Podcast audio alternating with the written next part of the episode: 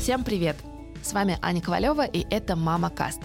Подкаст, в котором я говорю и советую с экспертами, как воспитывать счастливых детей и оставаться в гармонии с собой и окружающими. И у меня в гостях сегодня Лена Фейгин, практикующий психолог. Здравствуйте, ученый, системный семейный терапевт и автор книги «Хочу быть мамой» и папой тоже. Но перед тем, как мы начнем, немного о партнере этого выпуска. Наш подкаст выходит в декабре, и если у вас есть дети, скорее всего, вы сами знаете, что давно пора готовиться к Новому году. В этом декабре я не собираюсь жертвовать новогодним настроением ради кучи дел и торжественно обещаю себе и вам, ну, как минимум, пройтись по магазинам в поисках идеальных подарков заранее, а не 31 декабря, как это было в прошлом году. И делать это я буду в Меге. Но вернемся к этому чуть позже. И, ну, наверное, первый вопрос, который я хочу задать, он будет связан с тем, что, как я поняла, книга для тех, кто только собирается быть родителями. Совершенно верно. И когда я собиралась стать родителем, мне даже в голову не пришло читать книжки по подготовке. Зачем они нужны и что ваша книга или подобные книги могут дать тем, кто даже ну, не задумывается пока о родительстве? Я, можно, зайду издалека, рассказывая про книгу. Я всегда думала, что я хочу написать книгу. Я работаю с семьями, работаю много не только с парами, но и с семьями, включая детей, иногда родителей, если это нужно. И когда ко мне постучалась Эксмо, сказали, давайте мы хотим написать вашу книжку, то изначально мы обсуждали книжку именно про воспитание, про родительство. А я очень сотрудничаю с Институтом репродуктивной медицины, Remedy в Москве. И работаю много не только через них, но вообще в целом с парами по сопровождению ЭКО и с парами, которые страдают бесплодием. И я подумала, что прежде чем ты становишься родителем, ты же должен к этому подготовиться. Ведь сегодня мы все время говорим про осознанность. Да, и вот осознанное родительство — это что-то, о чем мы не говорим. Есть много тем, которые связаны с вот этим процессом, пока ты еще родителем не стал, которые не поднимаются, мы на них не разговариваем. Да, это и мифы про ЭКО, которые ходят, да, и про то, что сегодня уже стала появляться информация о том, про что это, что это, какие есть методы лечения бесплодия. Когда два года назад я начинала писать свою книгу, я не нашла каких-то вот таких супер ресурсов и информации на эту тему. Я сказала, вот я хочу про это написать тоже. Я хочу написать про то, что если не получается, если не наступает беременность, если выкидыши, прогоревание, да, что как с этим справляться. Про то, что удачные или неудачные попытки, что весь этот процесс, он является достаточно большим стрессом для пар. И как потом чинить отношения, и что с этим делать. И таким образом я поговорила с издательством. Я говорю, ребята, давайте сначала про это напишем книгу, про то, как готовиться, что делать, вот если такие истории про то, про что все молчат. Они сказали, «А давайте. И мы вступили на этот путь, и я стала писать книгу вот про это сначала. Теперь у меня уже заказана вторая книга про воспитание, которую я пишу. Но вот первая книга сложилась про это. Причем я старалась ее сделать максимально прикладной. То есть, если вы возьмете ее почитать, то вы увидите, что в ней очень много всяких есть упражнений. Да, тестов. она как workbook во многом сделана. И более того, когда уже был написан э, манускрипт, и отправлен был в издательство. Мы стали говорить. Я поняла, что, ну окей, в книге ты один раз все это заполнил, Дальше ты хочешь, чтобы твой партнер, супруг заполнил тоже, а уже там все написано. И есть workbook, рабочая тетрадь для сопровождения, она тоже страниц на 70, но она именно с упражнениями, ее можно скачать на сайте. И там в книжке есть QR-коды, которые приводят на сайт. Ты один раз регистрируешься и получаешь доступ ко всем ресурсам. Я стараюсь их все время пополнять, ну, потому что на сайте я могу это делать.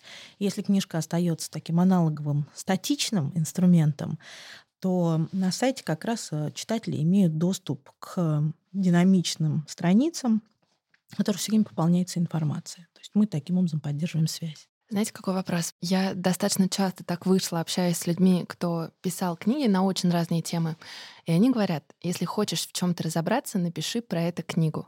Потому что автор в процессе того, как он что-то пишет, он очень по-разному смотрит на предмет вот этой своей темы, да, на предмет своего изучения. Что вы для себя поняли? И, может быть, что у вас изменилось, пока вы писали эту книгу? Ну, в первую очередь я должна сказать, что книгу писать сложнее, чем это кажется в теории. И вместо года я писала книгу два. Издательство, правда, терпеливо меня ждало, но в процессе наступила пандемия, я успела родить своего второго ребенка, поэтому у меня были уважительные причины откладывать. Но, тем не менее, это, несомненно, заставляет тебя задуматься над тем, а что в нее войдет, например, да, потому что пар судьб истории очень много, очень разный опыт, очень много чем хочется поделиться. Ты понимаешь, что ты не можешь поделиться всем, и вот э, выбрать то, что необходимо, чтобы это было понятно, это был такой вот прям челлендж. Но, знаете, для меня это был такой процесс, который вот, ну, к тебе приходит, ты садишься и пишешь. И в какой-то момент это все складывается. Вот вы сказали, что во время написания книги вы стали мамой во второй раз. Вы начинаете книгу с рассказа о том, как вы стали мамой в первый. И это, честно говоря, меня поразило, потому что вы пишете, что вы живете в Штатах, вам 30 лет, и вдруг вы понимаете, что вы хотите стать мамой. При этом, как я понимаю, у вас еще нет партнера, нет мужа, и появляется большое желание стать мамой. Можете рассказать об этом, как это было? Э, вы знаете, я до 30 лет вообще считала, что я буду child-free, ну, вот американское общество, оно так способствует тому, что ты вот какое решение принял, такое и нормально, да, там все принимается, да, вот эта толерантность, о которой мы сегодня говорим, она там а, имеет место быть, и, в принципе, никого не волнуют твои решения, кроме тебя самого.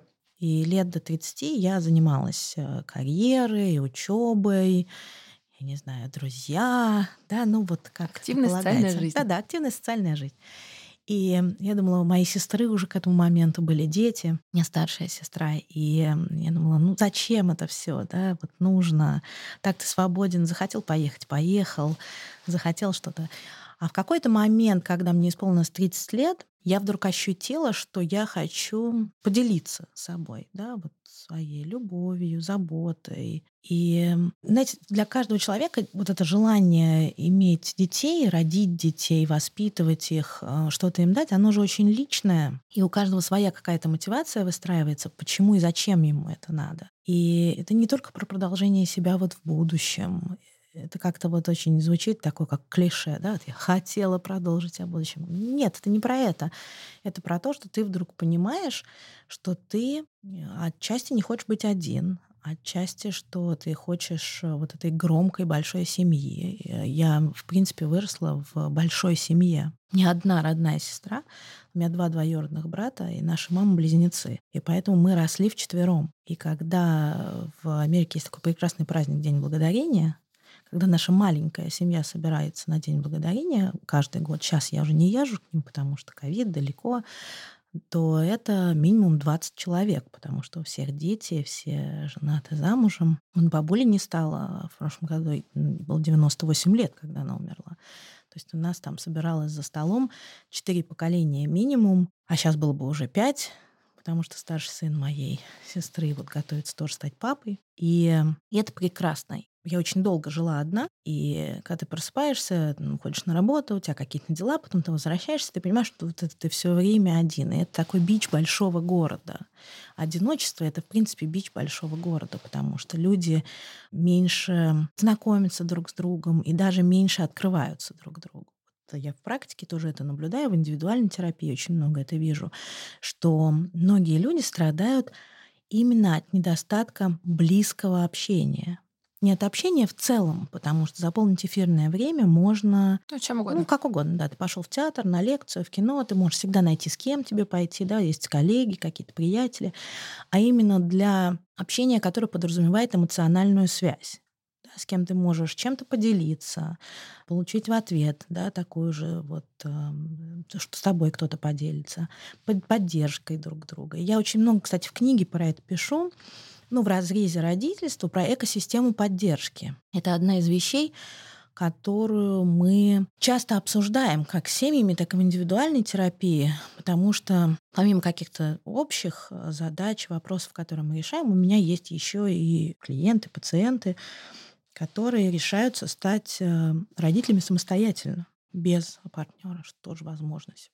И это тоже выбор. И здесь как раз экосистема поддержки играет огромную роль. Наша экосистема поддержки, она состоит из двух частей. Да? То есть одна — это семья, И в книге есть прекрасный инструмент того, как отследить, да, это динамичные такие какие-то истории, как отследить, а кто в твоей семье будет твоей поддержкой. И наш социальный круг общения, который тоже становится вот этой экосистемой поддержки. Потому что Например, если поставлен диагноз бесплодия, и ты идешь за лечением бесплодия методом ЭКО, то не каждый твой родственник или твоя подруга или друг будут готовы тебя поддержать в этом вопросе. Да? То есть мы, есть такое мнение, что вот если Бог тебе не дает детей, то и не надо. Есть много уже детей, давайте вот идите усыновляйте. И понятно, что такой человек, он может быть близким тебе человеком, твоим другом, подругой, но с такой позиции они вряд ли поддержат вот это твое решение идти по этому пути. Поэтому это тоже такая история, которую важно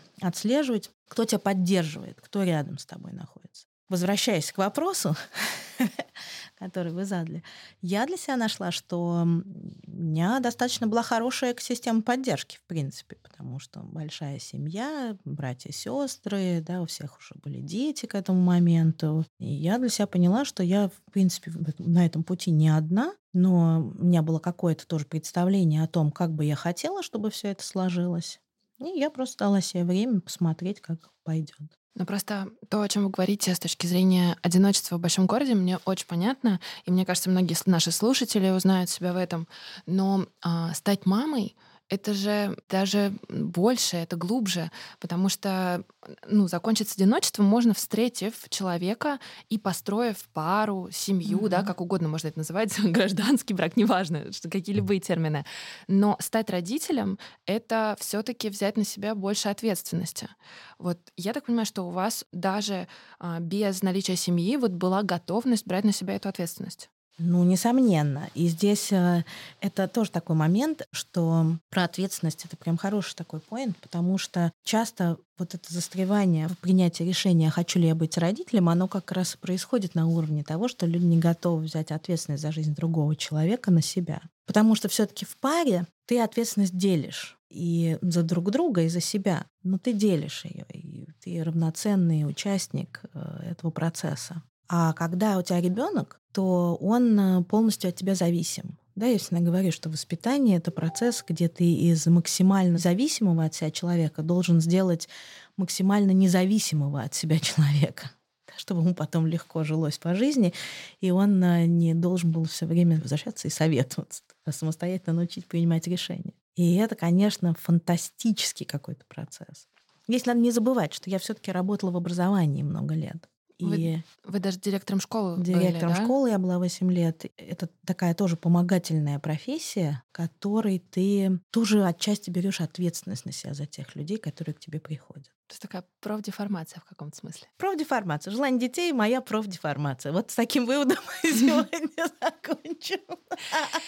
Нет, ну просто почему я задаю все эти вопросы и, может быть, да, пытаюсь разобраться, потому что я не раз об этом в этом подкасте говорила, что даже уже родив, не всегда была готова брать на себя эту ответственность. И мне кажется, что есть такая проблема, может быть, особенно в большом городе, где такая активная социальная жизнь и так много всего, что очень иногда сложно примириться с тем, что твоя жизнь изменится изменится. И это то, о чем тоже пишете в книге, про вот эту подготовку к переходу немножко в другую реальность.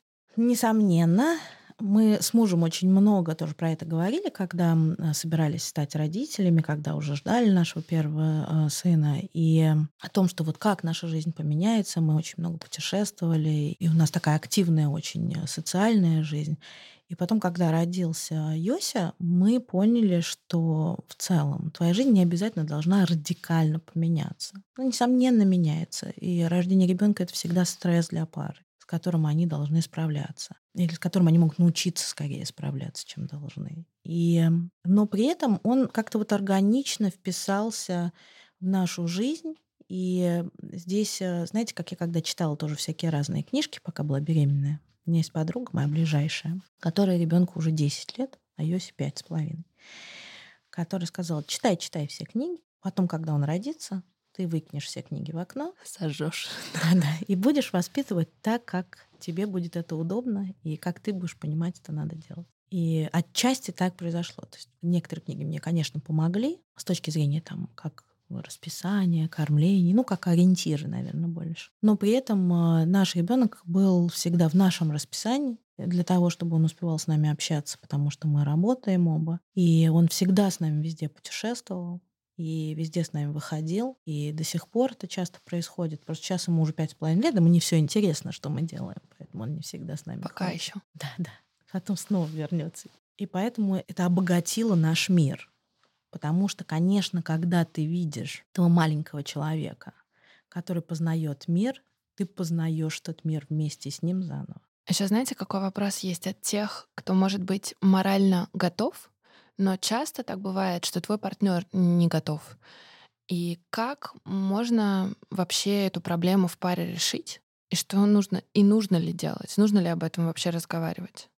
Разговаривать точно нужно, потому что если один из, а, из партнеров э, хочет детей и готов к этому, а второй нет, то это будет нарастающая такая фрустрация, тревога по поводу того, что вдруг вот это со мной не случится, а время идет. Да, здесь же возрастной фактор, он все-таки имеет значение. И э, разговаривать точно об этом нужно, это не всегда возможно э, разрешить самостоятельно, но если, слава богу, есть семейная терапия, в которую можно пойти, чтобы разобраться. С такими проблемами тоже приходят? Приходит, конечно, приходит. У меня как вот количество пар приходит с тем, что мы не знаем, хотим ли мы детей. Ну, то есть как бы все говорят, родители давно бьют копытом, что где дети. Мы типа попробовали, у нас не очень получилось. Мы вообще не уверены, что нам это нужно. И в процессе мы потихонечку разбираем, кому нужно, кому не нужно. Я всегда говорю, не все должны рожать. Да? Абсолютно точно. Ну, да. То есть как бы есть люди, которым не нужно, которым не хотят, которые ну, вот, ну не сложилось как-то, нет. Совершенно это без ущерба для общего, так сказать, населения. А кому не нужно? Вот нас, например, могут сейчас слушать люди, которые тоже задаются этим вопросом, а вот мне на самом деле нужно или это скорее давит? Знаете, я скажу так, что если человек задается этим вопросом, то это уже достаточно оснований для того, чтобы пойти как минимум и разобраться да, я бы вот порекомендовала к, обратиться к специалисту, какому-нибудь грамотному психологу, который работает с такими вопросами. Там, ко мне, не ко мне, это же да, такой момент. Потому что если ты такой вопрос в принципе задаешь, то значит сомневаешься. Если сомневаешься, надо разобраться. Потому что люди, которые не чувствуют, что они хотят, ну, те, которые не хотят, им не нужно, они не задаются вопросом. Те, которые хотят и знают, что им нужно, тоже вопросом не задаются. Угу. Вот если сомневаешься, надо разбираться. Это, кстати, крутой лайфхак. То есть сомнение — это первый а, звоночек того, что, может быть, пора а может, и копнуть надо. глубже, да. А у всех есть, а может, мне тоже надо. ну, как если мне не надо, я же не задаюсь, да, там не нужен мотоцикл, я не умею на нем ездить. Я о нем не думаю, нужен он мне или нет, я не задаюсь этим вопросом. Вы автор системы координат Psychonomics, Сайтономикс. Да, где есть 8 типов интеллектов. Угу. Для наших слушателей я расскажу, что впервые я об этом вообще узнала от своей подруги Кати. Катя, привет, если ты это слушаешь. И Катя, узнав впервые о том, что такая система координат существует, очень вдохновилась, рассказала мне, что нужно срочно определять, кто ты, кто я. А давайте для наших слушателей мы просто объясним, в чем суть. Угу. И у меня в связи с этим есть вопрос, потому что вы об этом тоже пишете в книге. Вы говорите, что нужно определить, кто ты по типу личности, прежде чем заводить детей, и это может тебе во многом помочь. Зачем? Как? Расскажу. Давайте сначала про методологию. Методология э, разрабатывалась, я с ней познакомилась в ее анамнезе, в том формате, в котором она существовала раньше в Нью-Йорке. И мы с коллегами какое-то количество лет вели всякие разные тренинги по этому поводу и э, ее развивали дальше. Я уже стала развивать ее самостоятельно. И вот в том формате, в котором она существует, это некая моя такая версия этой методологии. И я с ней работаю. А заключается, строится она базово на следующем. Человек рождается с набором врожденных свойств, которые группируются в то, что мы называем интеллект. интеллект, э, для того, чтобы было понятно в нашем контексте, это совокупность четырех факторов. Это черты характера, это жизненные ценности, то есть то, что мы сами для себя считаем самым важным. Это лингвистические способности. То есть как мы говорим. Как мы и говорим, что говорим. И что мы говорим, да. И поведенческие особенности. То, как, Как мы себя ведем. ведем. Причем лингвистические особенности чтобы мы понимали, они как отпечаток пальца, они уникальны каждому человеку, как письменная, так и устная речь. И в целом мы определяем вот этот тип интеллекта по речи. Просто в книжке невозможно по речи. Вы же с ней не разговариваете, она в ответ вас не подиагностирует. Ну, смотри, какая книжка. Смотри, в каком состоянии читать эту книжку. Да, Если книжка вдруг с вами заговорит обратно, точно обращайтесь за помощью. Мы оставим координаты Лены по ссылке в описании к этому подкасту. Здесь уже надо не ко мне.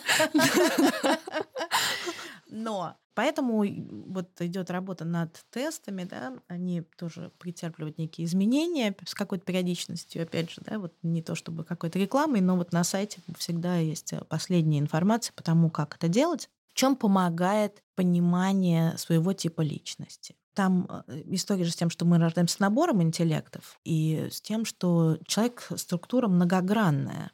И мы по-разному общаемся там, с родителями по одному, с детьми по другому, с друзьями по третьему, на работе мы четвертые. Да? Это вот разные грани нашего я, которые проявляются в разном контексте. Контекст очень важен. И если вот какую-то наглядную картинку, если вы когда-нибудь смотрели мультфильм «Головоломка», Лучший мультфильм. да, если вот наши слушатели, так сказать, не смотрели, обязательно домашним заданием всем посмотреть мультфильм «Головоломка». Он про эмоциональный интеллект. Там эмоции у девочки в голове живут, и у всех, и у каждого.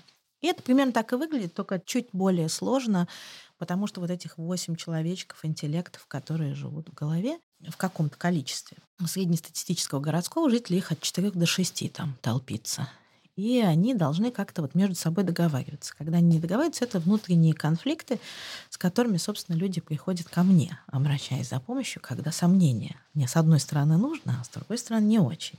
Что делать? Почему важно это про себя понимать? Потому что когда я понимаю, почему я хочу того, чего я хочу, и почему я делаю то, что я делаю, то есть причинно-следственные связи, то жизнь перестает случаться со мной. Я начинаю свою жизнь не то что контролировать, а я понимаю, почему со мной происходит то или иное событие. Ну, то есть, другими словами, ты лучше узнаешь себя, и ты начинаешь осознавать, почему ты так реагируешь, почему ты в очередной раз не можешь держаться или наоборот э, там не вышел вперед. Так? Конечно. Это если, ну вот даже вне контекста детей, это очень помогает в отношениях, да, почему пары часто приходят с тем, что там, мы же понятным языком друг другу говорим, но при этом не слышим, не понимаем друг друга. А, потому что у вас по-разному строится система ценностей внутри каждого из вас, потому что вы в одни и те же слова вкладываете разные понятия и смыслы потому что мы в эмоционально фокусированной терапии, эмоционально фокусированной терапии тоже есть э, такой пример, когда мы оцениваем действия. Да? Муж поздно приходит с работы домой. Жена смотрит и думает, стал поздно приходить с работы домой, наверное, больше ему не интересно, я ему не нужна, ну, не хочу заходить в конфликт, буду вечерами ходить к подругам. Муж видит, что жена вечерами ходит с подругам. Думает, ну, наверное, я больше ей не интересен, я, наверное, это не хочу заходить, в буду позже приходить с работы. Вот они, как бы оценивая, постепенно отдаляются друг от друга. Причем это не то, что молча, да, все это делают. А если мы друг с другом начинаем разговаривать и видим, что там чувство того, что я теряю близкого человека, мы отдаляемся друг от друга, мне от этого может быть страшно, то тогда страшно же перестает быть, потому что мы оба это чувствуем. Мы тогда начинаем сближаться друг с другом. Есть механизм в работе, вот наш эмоционально фокусированный подход, он как раз то подразумевает, как идти на сближение друг с другом. Когда я понимаю, как я устроена, когда я понимаю, как устроен мой муж, я понимаю про потребности наши, я понимаю про желания, про причинно-следственные связи, то первое, что как побочный, так сказать, эффект э, уходит, это конфликт из отношений. То есть их становится в разы меньше, а если мы идем на конфликт, то это более-менее осознанное действие. И тогда мне становится легче справляться со стрессом в моих отношениях, мне становится легче справляться со стрессом на работе. А чем меньше у меня стресса, тем а, больше я буду готов к тому, чтобы стать родителем, да, если это мое желание, и я туда двигаюсь в эту сторону. Или просто мне станет качество моей жизни, оно улучшится. Поэтому про себя знать нужно вне зависимости от того, ты хочешь стать родителем или нет. А как эти штуки рассчитываются? Как вот про себя можно понять, что я определенный тип? В контексте книги там, конечно, кратко да, написано. В целом ты на себя это примеряешь, да, тебе откликается или нет. Самодиагностика здесь, конечно, играет огромную роль. Я иногда делаю небольшие группы, а иногда мы в индивидуальной терапии это делаем, когда мы прямо разбираем досконально каждый из интеллектов для того, чтобы человек его на себя мог примерить, сказать, мне это откликается или нет, я это делаю или нет, потому что когда это самодиагностика, то это включается на уровне ощущений. То есть про меня это или не про да, меня? Да, я так чувствую, да, я это чувствую на себе, что вот я здесь действительно застреваю, что я вот действительно это делаю здесь, что я так себя веду вот в таком контексте. Дальше, когда постепенно мы собираем вот этот психологический портрет, и дальше мы уже рассматриваем эту историю в комплексе, да, что вот у меня есть пять интеллектов во мне, и я вот в этой ситуации себя так веду, а в этой по-другому. А здесь я более эмоционально себя проявляю, здесь менее эмоционально. Что мне теперь совсем с этим делать? Вот тут уже начинается такая активная наша работа, и мы выстраиваем какую-то траекторию, план. А надо ли с этим что-то делать в первую очередь? И если надо, то что? Если я правильно понимаю, то в том числе на ваших консультациях это такой шаг ноль, когда ты, прежде чем начать копаться в своих проблемах, лучше разбираешься, кто ты и почему ты себя ведешь тем или иным образом. В некоторых случаях, да. Да, и дальше мы уже копаем в ту сторону, в которой есть какая-то проблема. В индивидуальной терапии это вот часто такая структура, в которой мы работаем. А как с детьми быть? эту историю для детей надо как-то мамам высчитывать, да, то есть есть, есть же много разных а, методик, и есть мамы, вот, например, а, у меня знакомые, они делают натальные карты, и там кто-то делает другие, да, какие-то расчеты. Это, ну, тоже похоже на подобную а, методику понять, а кто твой ребенок и как с ним лучше взаимодействовать. Несомненно, здесь в этой книге конкретно угол подачи, он как бы на взрослого. Не как бы он на, для взрослых. Вот, которая будет про воспитание, с которой выйдет в следующем году, она как раз там будет тоже про интеллекты отчасти, но уже как наблюдать их в своих детях. Потому что дети же проходят через определенные стадии развития. Если там первые два года у ребенка больше идет упор на развитие моторики, а все остальные там интеллектуальные, когнитивные истории, они постепенно догоняют, да, потому что сначала нужно научиться переворачиваться, не знаю, брать что-то в ручки, потом вставать, ползать, ходить, да, то есть там упор на моторику то годам к шести человек уже формируется как личность, и мы уже можем более-менее его четко ну, продиагностировать по вот сайтономик с точки зрения типа его личности. И, а да, может, мы кратко скажем, какие есть типы? Они же, это же комплексно из интеллектов. Интеллектов 8. Э, революционный, аналитический, логический, физический, зрительный, э, абстрактный, вербальный и интуитивный. И в целом прямо на домашней странице моего сайта есть э, про методологию, там есть это в открытом доступе информация, можно пойти и просто почитать, там все это как бы написано, просто чтобы нам сейчас это не превращать в лекцию про интеллекты. Поэтому просто это является очень большой составляющей увидеть своего ребенка. Сейчас лайфхак. Основной конфликт вообще, в принципе, людей, знаете, в чем? Я бы сказала, наверное, в том, что они не понимают, что другой воспринимает по-разному. Мир через себя. Я нормальный человек, и вы нормальный человек. Что-то происходит, мы по-разному на это реагируем. Но я же нормальный человек. Вот конфликт. Родители, дети — это немножко по-другому. Да, то есть это вот мы птички, у нас родился ребенок рыбка, мы ему говорим, давай лети, мы твои родители, мы птички. Он говорит, ребят, у меня плавники, я не могу лететь. Нет, ты не понял. Мы птички. Вот он и летать не научится, и плавать не научится. Да, и здесь это про то, чтобы увидеть своего ребенка рыбкой и дать ему возможность развиваться в том направлении, в котором ему надо развиваться. А Круто, то есть котором... ты видишь, что он рыбка, и ну, помочь ему научиться плавать. Конечно, родители — это же проводник вот в эту взрослую жизнь. Прозвучала музыка, а значит, самое время рассказать вам о партнере этого выпуска. В прошлом году мой декабрь прошел так себе. Я много работала, выгорела, устала, и уже было не до новогоднего настроения и подарков. Но самое обидное, что я вообще не прочувствовала Новый год, и у меня не было вот этого новогоднего настроения. В этом году я решила, что все в моих руках, это пора менять, и я сделаю все, чтобы устроить себе настоящий праздник. Дорогие слушатели, вот мои амбициозные планы на декабрь. Во-первых, почаще включать новогодний плейлист в каждую поездку в такси и дома, носить дурацкий новогодний свитер, который мне подарили в прошлом году, и главное, провести весь день в Меге и выбрать самые крутые новогодние подарки не в телефоне между рабочей встречей и утренником в саду, а по-настоящему. Все померить, все потрогать, найти подарки для всех членов семьи, и чтобы все было красиво украшено под новогоднюю музыку, а вокруг меня были такие же люди, которые с горящими глазами ищут подарки для своих близких. Кстати, на сайте Style вы сможете найти уже много классных вариантов новогодней атрибутики. Свитера, носочки со снеговиками и даже имбирное печенье для ваших детей. Ссылка на сайт будет в описании. А я собираюсь полностью отыграться за прошлый год, и вам это тоже горячо рекомендую. Это удовольствие, которое ничем не заменишь. Так что прямо сейчас составляйте свой декабрьский Мазду список и выполняйте его любыми способами. А если в нем окажется новогодний шопинг, отправляйтесь в Мегу, там есть все, что вам нужно. Ссылка в описании.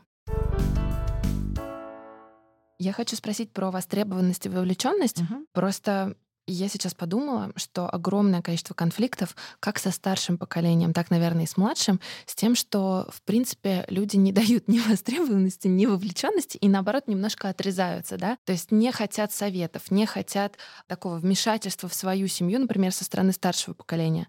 Правильно я понимаю, что если мы включим вот эти напоминалочки востребованность и вовлеченность и научимся умнее да, коммуницировать, где-то подключать, а где-то давать вот это ощущение востребованности, может есть шанс, что конфликтов будет меньше. Мы сейчас про бабушек, дедушек говорим? Да. Да, да, не про детей. Ну и на самом деле про детей тоже было бы интересно. Давайте отдельно. Да. Да, да, да, да.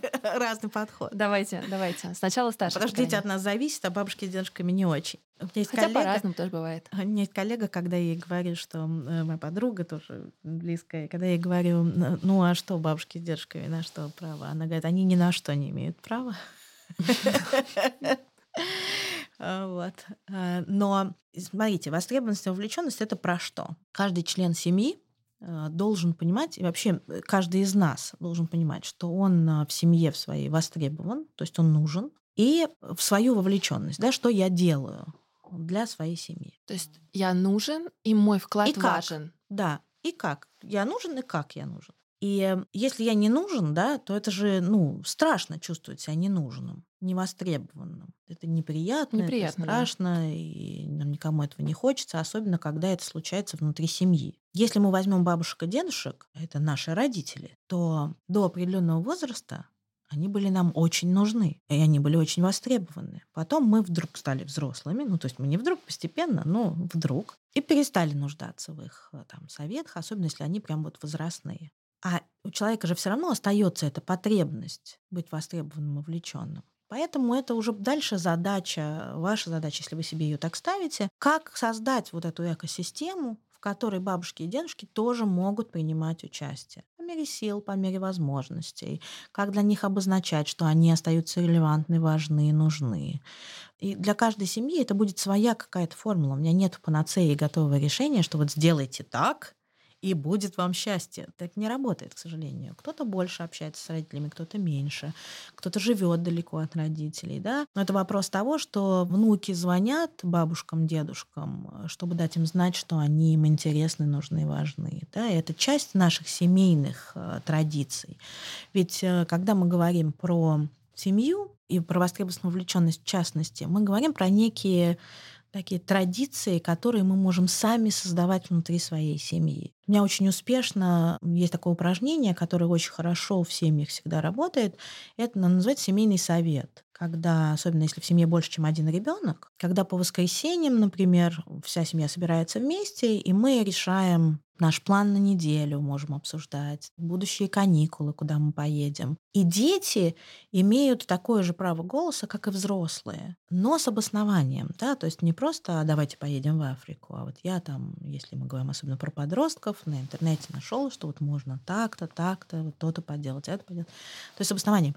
И здесь очень важно, чтобы в какой-то момент и предложения детей серьезно рассматривались на семейном совете. Ну, то есть дети чувствуют себя значимыми фигурами. Есть очень хороший пример здесь в Москве, причем есть одна семья, это религиозная еврейская семья. Мы ходили к ним как-то на шаббат ужин. Ну, это вообще не принципиально. Кроме того, что там есть нюанс, что нет телефонов за столом. Почему, да, вот э, шаббат ужин, нет телефонов, нельзя пользоваться электроникс. И в этой семье несколько детей, которые еще ну, вот, за столом, они подростки уже, есть помладше, есть постарше, они на каждую пятницу приглашают разных интересных людей.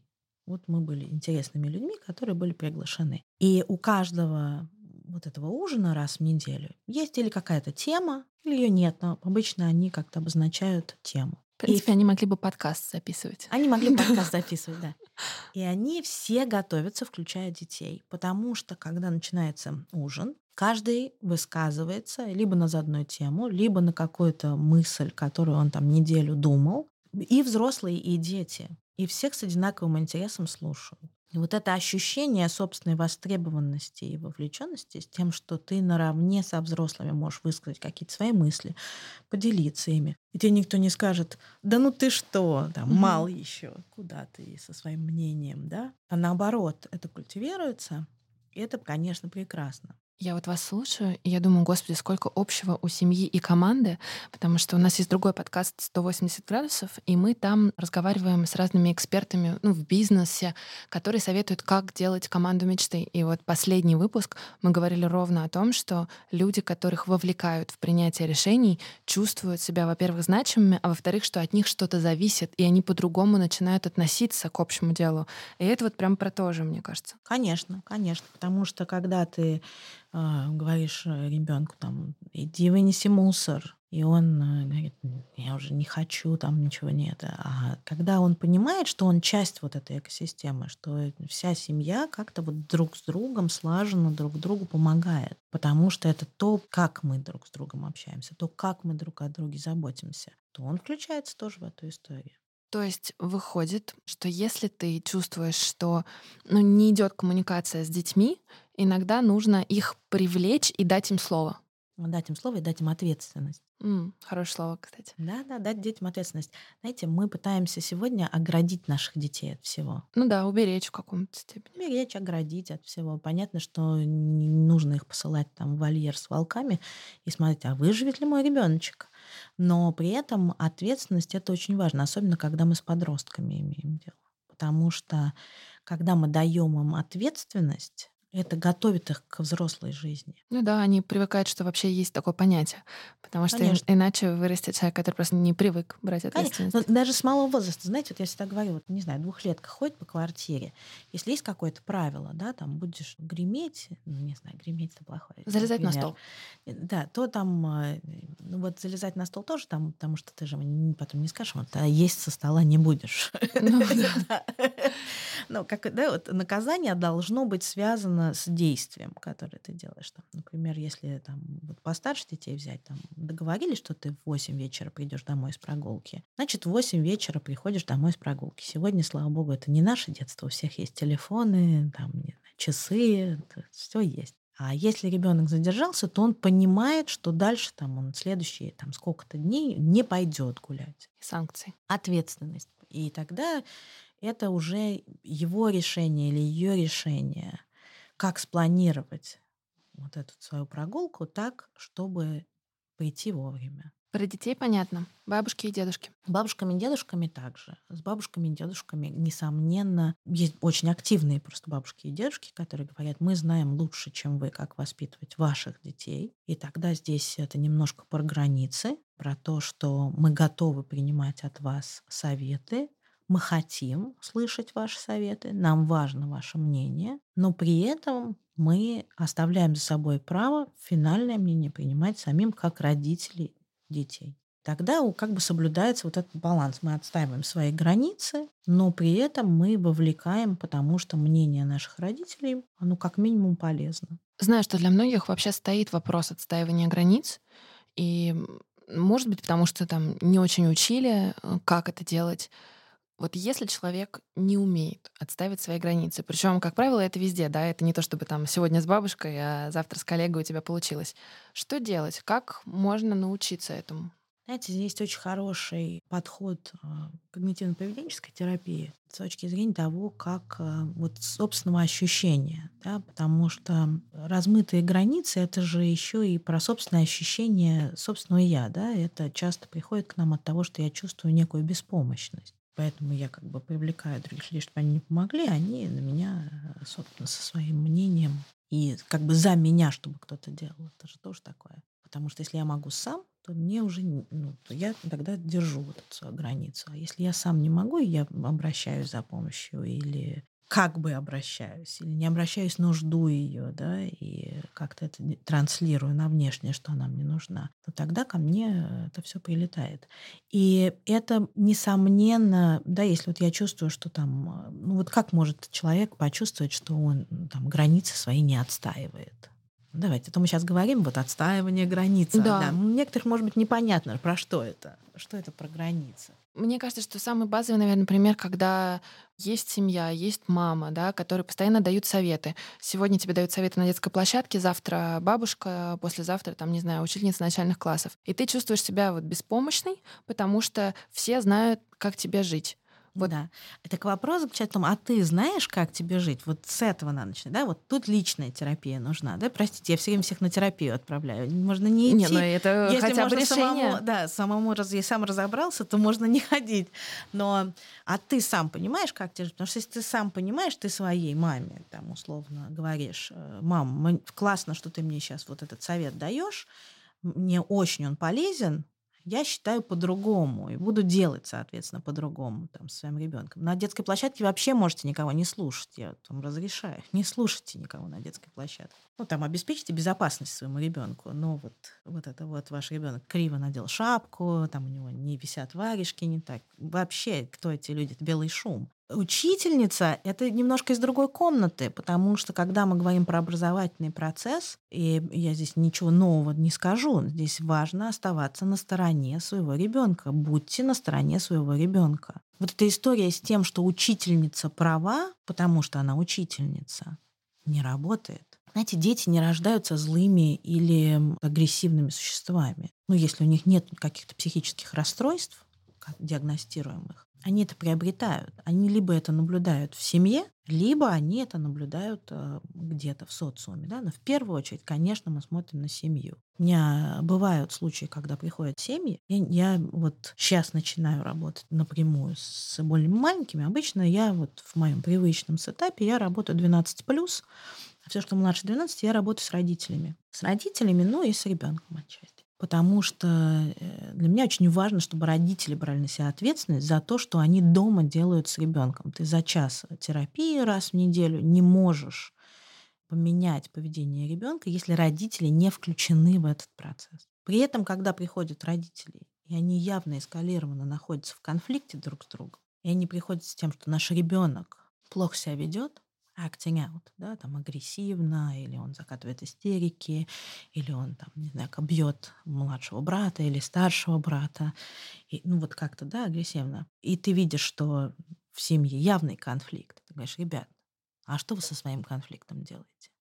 Они говорят, дети ничего не знают. Мы при детях улыбаемся, говорим, все в порядке. Дети считывают невербальную коммуникацию намного лучше, чем то, что мы им говорим. Более того, если у них не бьется, потому что они видят, что мама с папой там за руки не держатся, злобно смотрят друг на друга, но при этом говорят, у нас все в порядке. Они еще и чувствуют себя обманутыми. Нас обманывают наши родители. Знаете, когда тебе врет родитель, у тебя доверие подрывается на базовом уровне, то тебе, конечно, хочется орать в голос или бить вазы, чтобы с тобой да, общались нормально. И это такое зеркало того, что происходит. Вот я себе легко представляю ситуацию, когда родители ведут себя по-разному с ребенком и друг с другом. Ну вот, например, они нас сейчас слушают и спросят вас, а что мне при ребенке ругаться, что ли? Так, слушайте, можно и ругаться при ребенке, да, но сейчас хотел сказать, а зачем ругаться? Но в целом, да, это честнее не обязательно выяснять откровенно отношения при детях. Понятно, что они тоже это могут по-разному воспринимать. И когда конфликты в семье, часто дети могут в какой-то степени на себя это переносить и считать, что они являются виновниками этих конфликтов. Я поэтому всегда говорю, что если пара расходится, если развод, это всегда травма для детей. Больше, меньше, дружно расходятся или в большом конфликте расходятся. Это всегда травма для детей. Потому что часто дети считают, что это они являются виновниками того, что родители разошлись. Реже родители своих детей усаживают и говорят, знаете, это вот про нас, это не про вас. Давайте мы это обсудим. Вот мы вместе не живем не потому, что вы, а потому что мы, да, папа ну, с мамой мне кажется, никто любят. этих разговоров не устраивает. Там, как вот мы будем с вами видеться, не видеться, да, вот это все. То есть родители между собой. Но А потом мы удивляемся, да, почему там у ребенка какие-то проблемы. Ну, то есть первое, что нужно сделать, это в том числе дать ребенку понять, что это не про него. Конечно, быть честным с ним, вам не обязательно рассказывать ему все, но обозначить, что это не про них, что они также любимы папой и мамой, что они также востребованы, они также нужны. Да? То есть мы сейчас некую крайность рассматриваем, развод, а если это просто конфликт, то понятно, что не обязательно перед детьми э, кричать друг на друга, понятно, что можно уйти. Но вот изображать вот это видимое счастье, когда это особенно на каком-то отрезке во времени существует, то это тоже не работает, потому что поведение же ребенка тоже не меняется за день. То есть это какая-то систематическая проблема, которая в отношениях присутствует. И тогда рекомендация, которую я даю, я говорю, ребят, вам в семейную терапию для того, чтобы свои какие-то конфликты порешать и прийти к какому-то единому знаменателю, если задача стоит оставаться вместе. А дальше уже смотреть, потому что вашего ребенка, да, и отдельно с ним работать, для того, чтобы он тоже постепенно вот нормализировался в своей какой-то истории. Про вас хочу поспрашивать. Давайте. Вы много работали с детьми, и деятельность у вас такая, что вы много знаете про человека, про его взаимоотношения с детьми.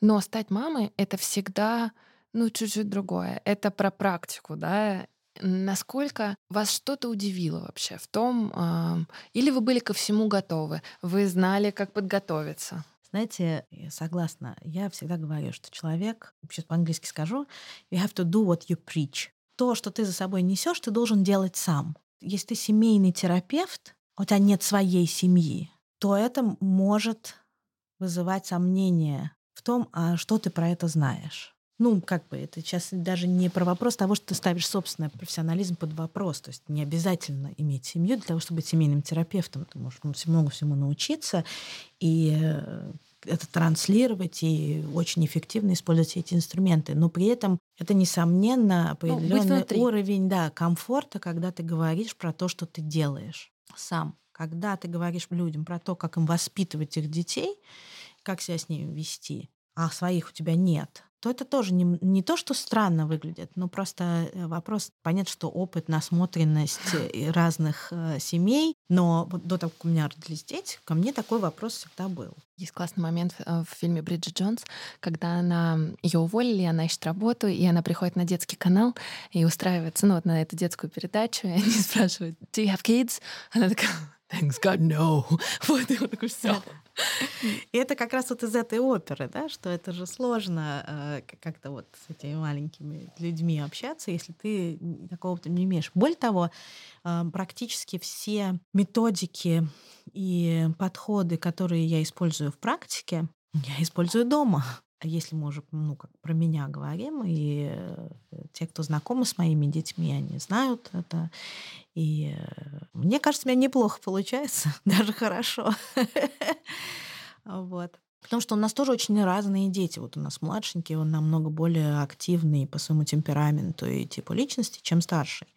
И со старшим нам там было всегда очень легко. Там вот его посадишь, он играет, ушел на час, вернулся, он продолжает играть то младший он такой прям огонь, ему все надо, он везде лезет, и это, конечно, все становится гораздо сложнее. Ты думаешь, о боже, почему он везде? Но, тем не менее, то, о чем я говорю, вот какие-то механизмы, они очень важны. Вот нас спрашивают, вот ваш старший ребенок не ревнует там к младшему, у них 4 года разница. Конечно, ревнует. Конечно, ревнует, потому что внимание, которое он получал как один, оно теперь делится на двоих, но он при этом очень любит своего младшего брата. Почему? Потому что он был вовлечен в этот процесс с первого дня. И оставался востребован остался востребован, он был вовлечен. Вовлечен каким образом? Мы сначала там смотрели на детей, у которых есть братики, сестрички, там какие-то примеры, которые в садик к нам ходили. И мы обсуждали, а хочет ли он братика или сестричку. Потом а, мы обсуждали, что вот, скорее всего, там, когда прошел вот этот сложный первый триместр, и мы уже точно знали, что вот там опасность выкидышей позади, да, вот там первые 10 недель, они такие сложные, очень волнительные, но вот когда уже он не проходит. и мы ему сообщили о том, что таки у него будет теперь братик, то он э, очень воодушевился этому. Мы с какой-то регулярностью обсуждали, там, а как это будет, а где братик будет спать, а что он будет носить, какие-то игрушки, когда мы разбирали Йосину комнату, мы регулярно делаем там, какая-то вот чистка игрушек. которых накапливается, и там, а что вот он братику отдаст. И мы готовились к этому событию.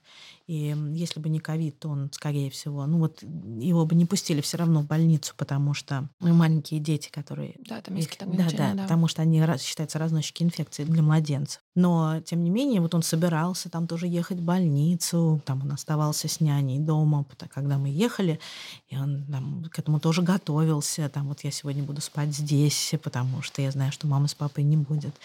И поэтому, когда мы принесли младшего домой, это был долгожданный ребенок не только для нас, но и для него. Но и для него. И он все время говорит: это мой аба. Угу. Круто, кстати, я не знаю случаев, когда с ребенком вели разговор в самом начале. Знаю очень много, когда сообщают о том, что у тебя будет братик, и ставят перед фактом. Но вот это первый раз, когда я на самом деле очень простую мысль слышу, но она такая для меня даже революционная немного, что ребенок чувствует, что он даже принимает э, участие в этом решении. В процессе, да, как животик растет, давай его там послушаем. У меня был домашний доплер, который сердцебиение, да, прослушивает. А. И это тревожная мамаша. И Я даже не знаю, что такое Доплер. Доплер это как ультразвук, угу. да, вот которым слушает сердце, только домашний такой, маленький он. На батарейках работает, ты подносишь его к животу, там тоже вот мажешь этим гелем и слышишь сердцебиение, вот, чтобы не бегать все время на УЗИ. Если ты тревожишься, то можно понижать тревожность тем, что там самому как-то его прослушать с определенного срока, его слышно вот таким домашним доплером. Мы вместе слушали сердце, значит, этого братика. Там вот эти ультразвуковые фотографии мы рассматривали вместе. И для него это было таким интересным приключением, которое он переживал вместе с нами. И он был, естественно, очень таким э, участником всего этого процесса, ну, как бы нормальный. Потом, и я говорю, вот даже до сегодня там э, понятно, что в какие-то моменты, понятно, что они будут биться насмерть за игрушки, когда младший подрастет и начнет, так сказать, приходить в комнату к старшему. Но это уже про другое, да, это уже там про их территорию, которую они делят. Но для младшего старший абсолютный бог. Потому что если старший равняется на нас, как делать, что делать, то младший только смотрит на старшего. То есть что вот у него в руках ему нужно. Уже это не про нас, это про их динамику. И здесь, конечно, очень важно, что наш старший ребенок говорит, это мой аба, да, там вот я его люблю. Вот мы будем с ним а, там в одной комнате жить. К утру они все с копом собираются у нас в кровати. Там, ну, слава богу, большая кровать. Может, мы, у нас Сейчас мы вчетвером там можем проснуться. Вот вы сказали, вы тревожная мама. И я такая сразу думаю, как? Ну вы же, вы же все знаете про то, как не тревожиться.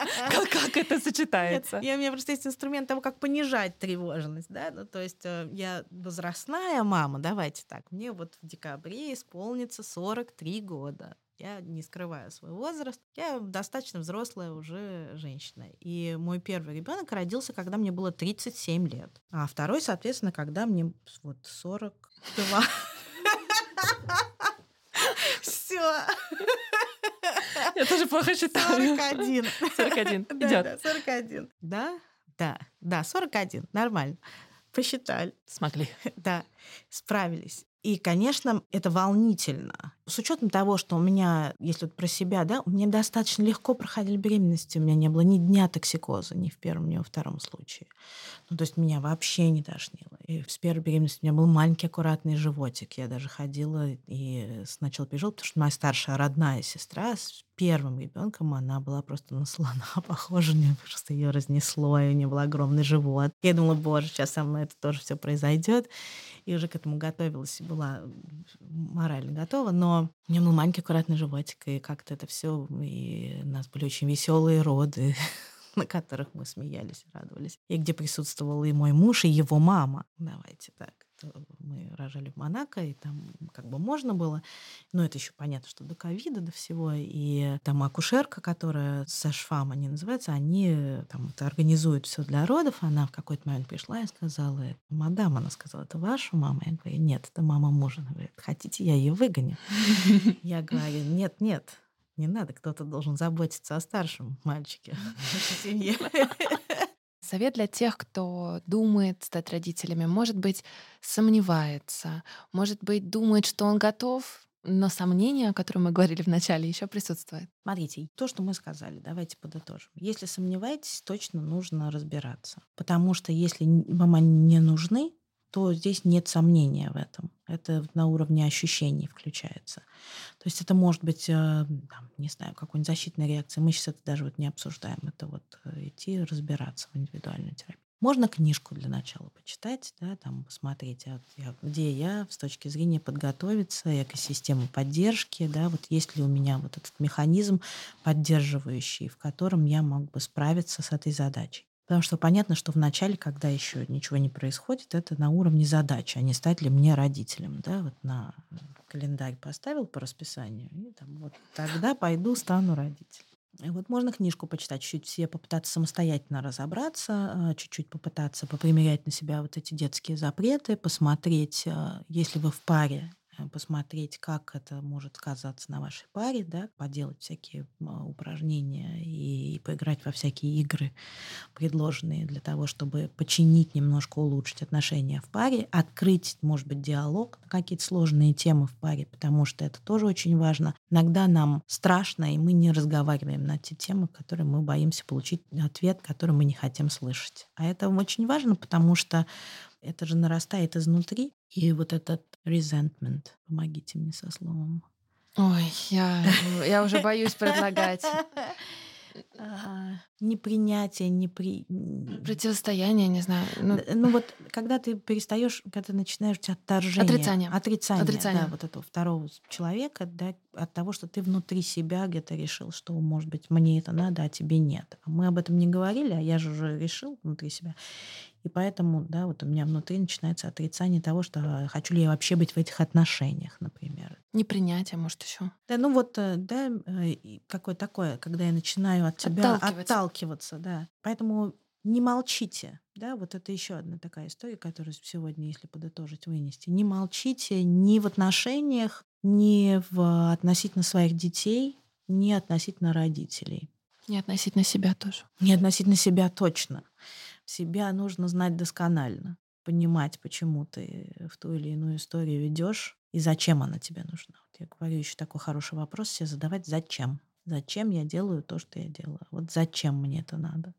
Такая хорошая проверка на рациональность. Некоторые люди это природно делают, все им все задают вопрос, зачем? А некоторые нет, им нужно этому научиться. Это хороший такой механизм, себе задавать вопрос, а зачем? Постоянная сверка с собой.